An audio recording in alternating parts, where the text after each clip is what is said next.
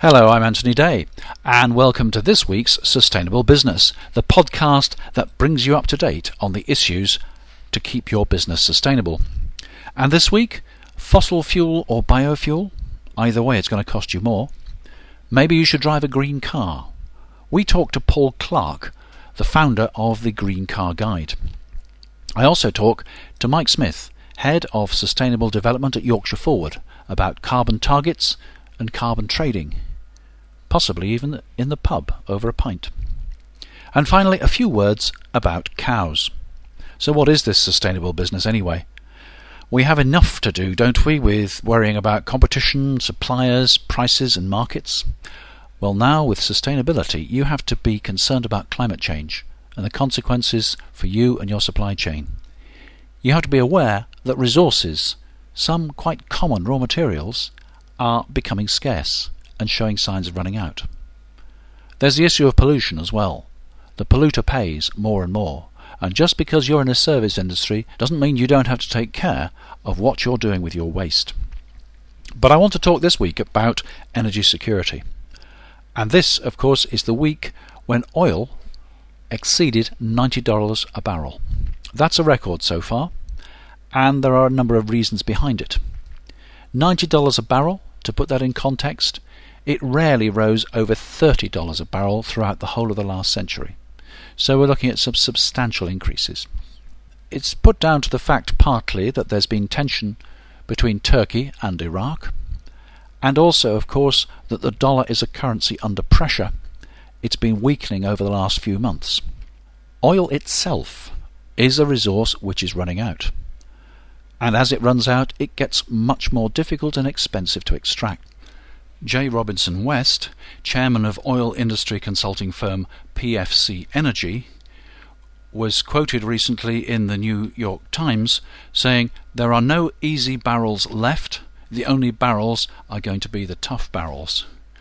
So there'll be oil for the foreseeable future, but don't expect it to be cheap. About 30% of the energy which goes into the British economy is oil. Well, what about biofuels, I hear you say? On the face of it, biofuels are really attractive because you have biodiesel and bioethanol, which are produced either from plants grown especially for the purpose or from organic waste. When you burn a biofuel, you release carbon dioxide. But when you grow a plant which you are going to use to produce a biofuel, that plant absorbs carbon dioxide. So, on the face of it, it's carbon neutral. Sadly, that isn't actually the case because you have got to have a number of inputs like fertilizers, like the energy to plough the fields, to plant the crops, to harvest it, process it, refine it, and then deliver it to the point of use. So, although biofuels can be greener than fossil fuels, they aren't carbon neutral. In fact, in some cases, people say that the inputs that go into biofuels in terms of energy are greater than the energy that actually comes out. The fact that there is opposition to biofuels was brought home this week at the Newark conference, a two day conference at Newark in Nottingham on biofuels. It started off with the opening session being invaded by protesters who pied, that means pushed a custard pie into the face of, a senior BP executive. BP were one of the sponsors. What are the complaints of the protesters? Unfortunately, there is quite a wide range of things that they're concerned about. First of all, if we grow crops for biofuels, then we're using land which could otherwise be used for food. And they argue that there is already an effect on the global price of wheat because the Americans are subsidizing their farmers to grow wheat to be converted into ethanol. It's not just wheat, of course, which is used for biofuels. Palm oil is very popular, and palm oil comes from Indonesia, and in Indonesia they are cutting down the rainforest in order to grow palm oil palms. The rainforest is a major absorber of carbon dioxide. So, on the one hand, we are trying to create a green fuel, and on the other hand, we're using very ungreen practices to do so. Then there's sugarcane. In places like Brazil, sugarcane is widely used to produce ethanol. In fact, Brazil leads the world in ethanol production, and about 30% of its cars use ethanol. But sugarcane takes the land which would be used for other sorts of agriculture, for food. And in order to be able to grow food, the people of Brazil are cutting down the rainforest to make space. Again, a green fuel and some very ungreen practices in order to create it. There will be a presentation to the United Nations next week urging a moratorium on the production of biofuels for the next five years until the environmental impact of them is fully understood. So we may have fossil fuel, we may have biofuel, whatever we have, it's not going to be cheap. Saving fuel is a good idea. So why not drive a green car? I'm here today at Envire Energy in Leeds, and with me I have Paul Clarke, who's the founder of greencarguide.com. Now, I know to a lot of people, a green car is probably an electric car, a small car, a boring car, which doesn't go anywhere. Is it a practical concept for business? Um, a year ago, when we started our site, all green cars were very ugly and very slow. In a year's time, it's amazing the progress that's been made. You've got all sorts of manufacturers out there now that are making uh, mainstream cars green. So it's a very, very different sort of car environment than it was a year ago. Nowadays, there are lots and lots of green cars that are very good cars, and every week more cars are coming out.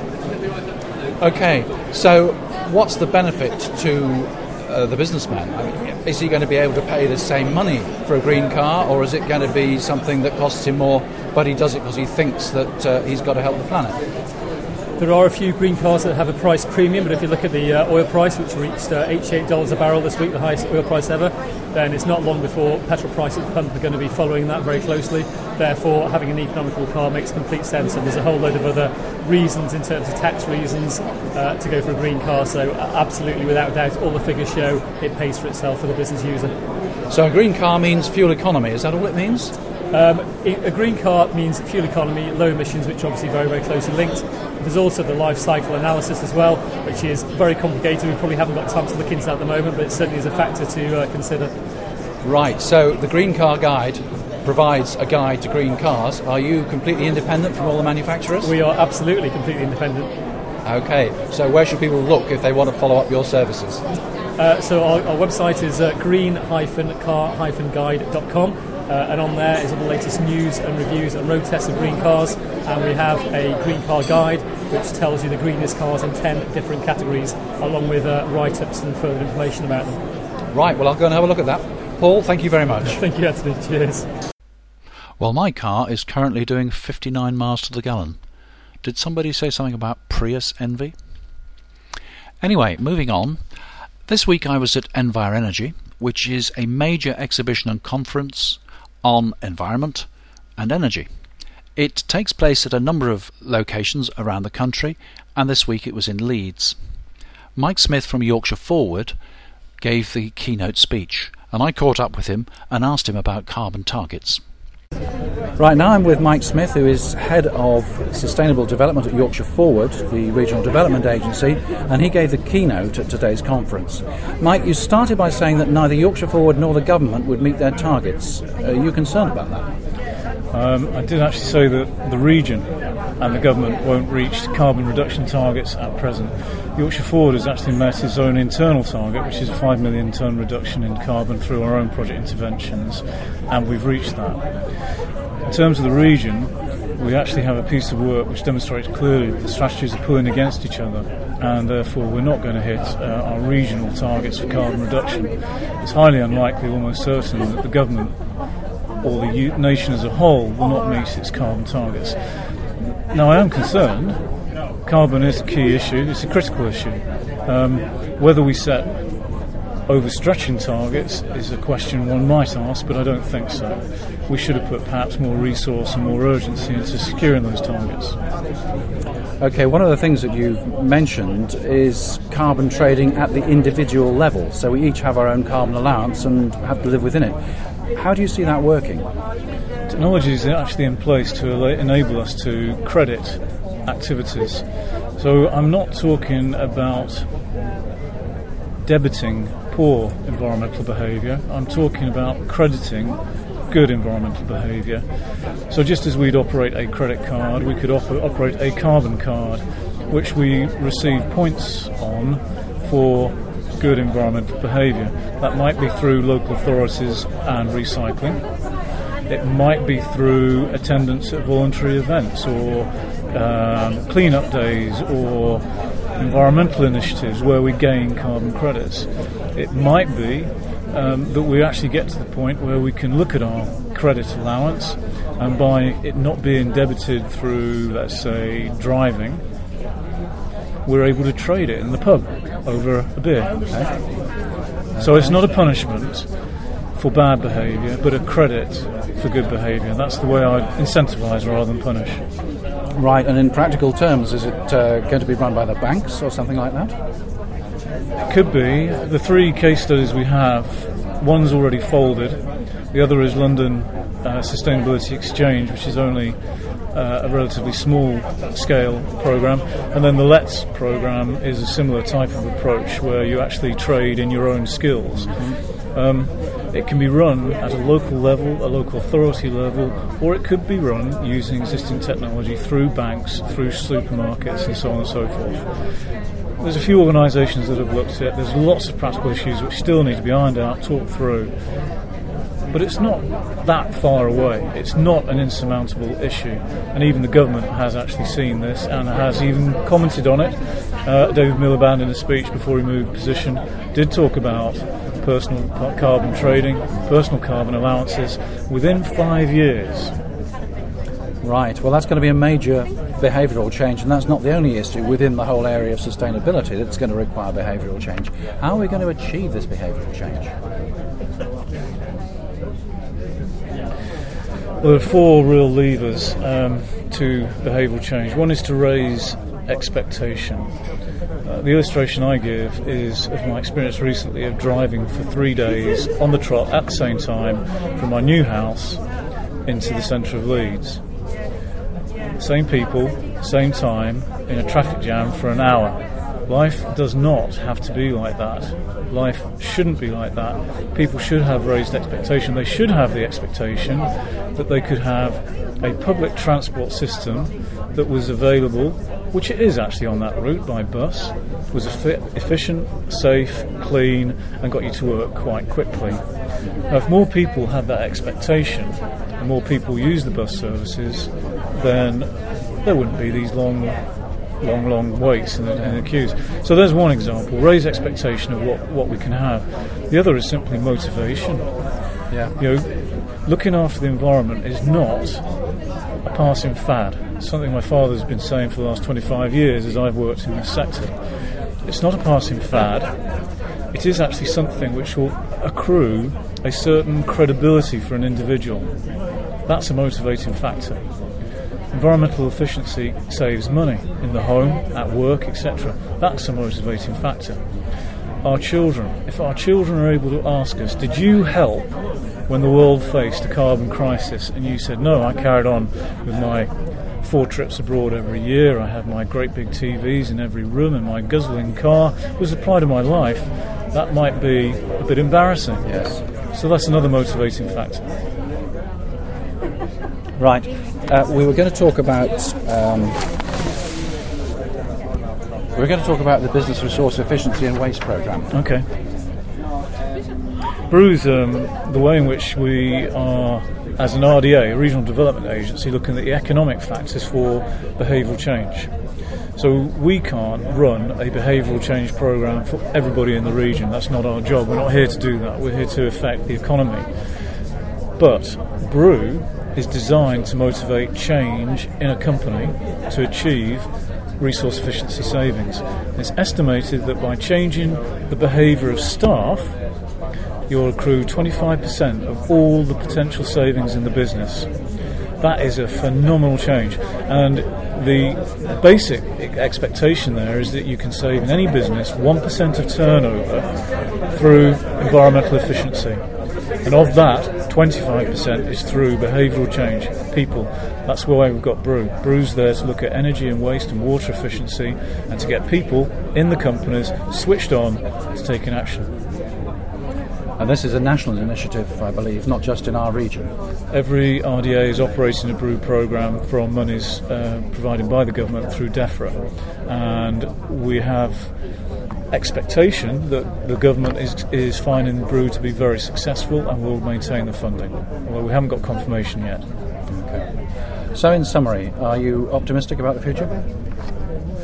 One always has to be. Um, there's no other um, way of working. You always have got to be expectant for a better society, more efficient society, and one which realises we've got to take some serious action. So, yeah, I, I remain positive and optimistic. Mike Smith, thank you very much.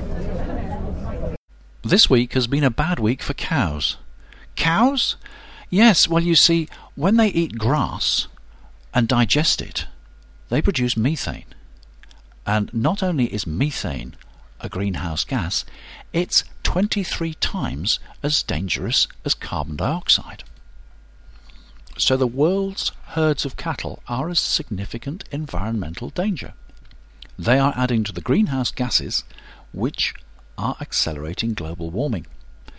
In fact, Mike O'Leary, the head of Ryanair, is on record as saying that why don't we kill all the cows and then we can fly as much as we like? Well, yes, but then we wouldn't have any milk and we wouldn't have any beef, and some of us quite like it. And what about milk? DEFRA seems to have been running a rearguard action this week and putting out denials left and right. What about? Well, the rumour was that they said we would have to give up fresh milk and go for the UHT stuff, you know, the ultra heat treated, which lasts for months and months without any refrigeration. And that was the reason. Because if you have fresh milk, it's got to be refrigerated from the point of production to the point of use all the way from the farm through the processing plant in refrigerated tankers to refrigerated cabinets in supermarkets, and then you put it in your fridge. And of course, all that refrigeration takes energy. And all that energy generally leads to the emission of carbon dioxide. However, they have denied it, so you can go and buy your daily pinter. But it's amazing, isn't it? Wherever you look, and wherever you'd never think, there's something which is adding to global warming and causing greenhouse gas to be emitted. This has been an update on sustainable business. I'm Anthony Day, and in a week's time I'll update you again. In the meantime, you can contact me at anthony-day.com. I'm a speaker. Thank you for being a listener.